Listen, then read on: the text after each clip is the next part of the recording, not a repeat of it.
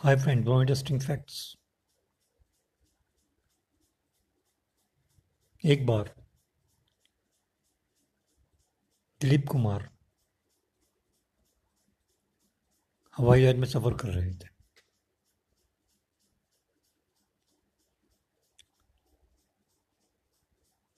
जो जितने भी लोग बैठे थे या जितने भी पैसेंजर्स थे वो दिलीप कुमार की ऑटोग्राफ या उनसे बात करना चाह रहे थे। कि अपने टाइम में दिलीप कुमार बहुत बड़े स्टार थे। लेकिन दिलीप कुमार एक व्यक्ति को बार बार देखे जा रहे थे, जो अखबार पढ़ रहा था और बाहर खिड़की में देख रहा था, जो उनकी तरफ़ नहीं देख रहा था। और पैसेंजर्स उनसे ऑटोग्राफ मांग रहे थे।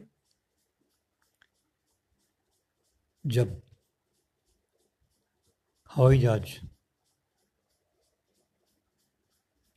एयरपोर्ट पर लैंड हुआ।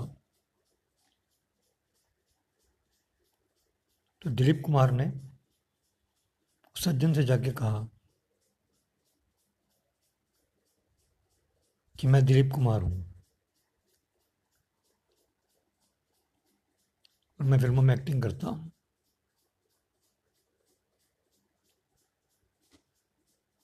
तो वो सज्जन बड़े धैर्य से मुस्कुराए और कहा,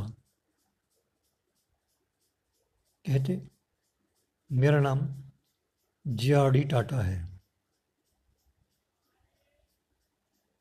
वो नाम जिसने मॉडर्न इंडिया को बनाया। क्या आप जानते हैं?